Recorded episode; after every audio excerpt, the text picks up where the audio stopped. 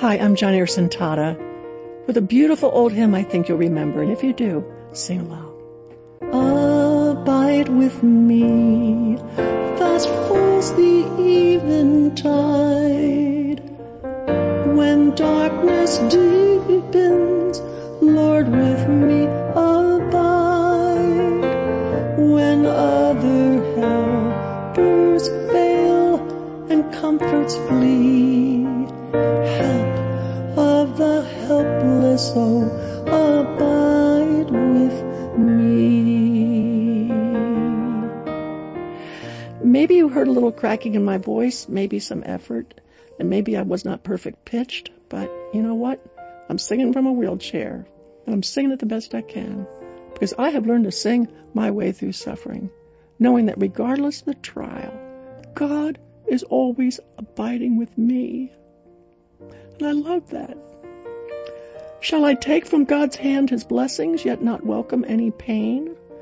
Shall I thank him for days of sunshine, yet grumble in days of rain? Shall I love him in times of plenty, but then leave him in days of drought? Shall I trust when I reap a harvest, but when winter winds blow, then doubt? Oh, let your will be done in me, Jesus. In your love I will abide. Oh, I long for nothing else as long as you are glorified.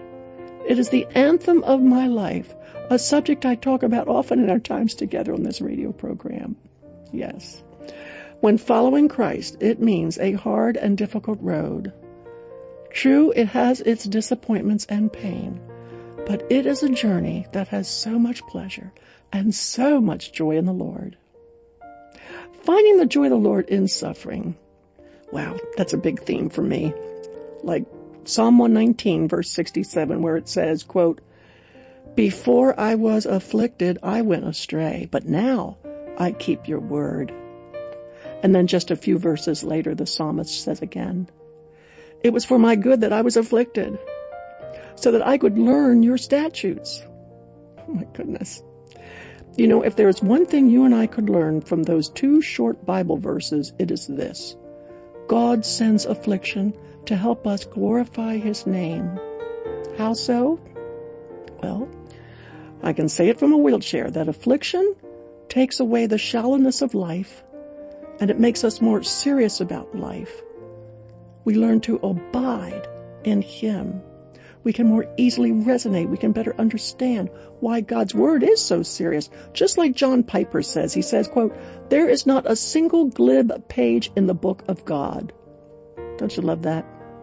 There's nothing shallow, nothing superficial about the Bible and affliction teaches us that. It knocks the worldly props out from under us and forces us to rely more on God, abiding in Him. You see, the Bible spends an extraordinary amount of time driving home the point that we are to put our hope in God and we are to trust in Him. But if we never suffered, we would have no reason to put our hope or our trust in God. Hope and trust presume that you've got something forcing you, you've got something causing you to place your hope and trust in someone who can save you, and that something is suffering.